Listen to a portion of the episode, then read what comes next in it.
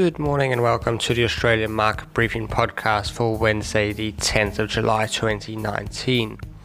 The S&P 500 gained 0.14% last night, the Dow Jones was down 0.08% and the Nasdaq was up 0.54%.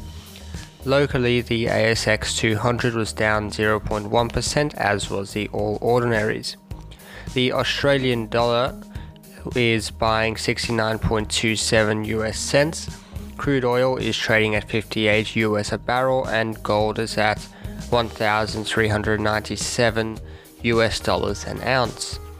The ASX continued to slide yesterday as the market awaited more indication from the Fed on what interest rate policy will look like going forward.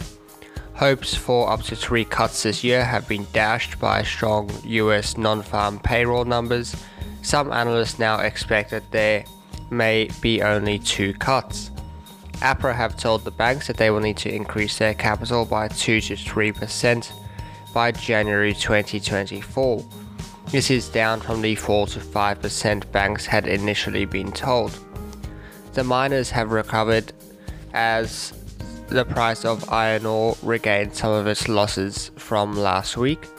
Coal shares have risen 2% after announcing that they have signed a deal with Microsoft to overhaul its supply chain, product range, customer engagement and workforce using artificial intelligence. In the continuing story of Deutsche Bank this week, the news has triggered heavy selling of Deutsche shares in Frankfurt. Shares have dropped 5.4%. Some Sydney traders and research analysts were seen leaving the office carrying belongings on Monday and Tuesday. The market is clearly skeptical about whether the banking giant will be able to continue generating the same revenues with a fifth of its workforce gone. Wall Street was muted overnight based on fears the trade war could hurt company profits this quarter.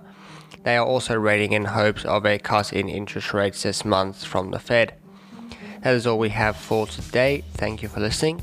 We'll be back tomorrow with another episode.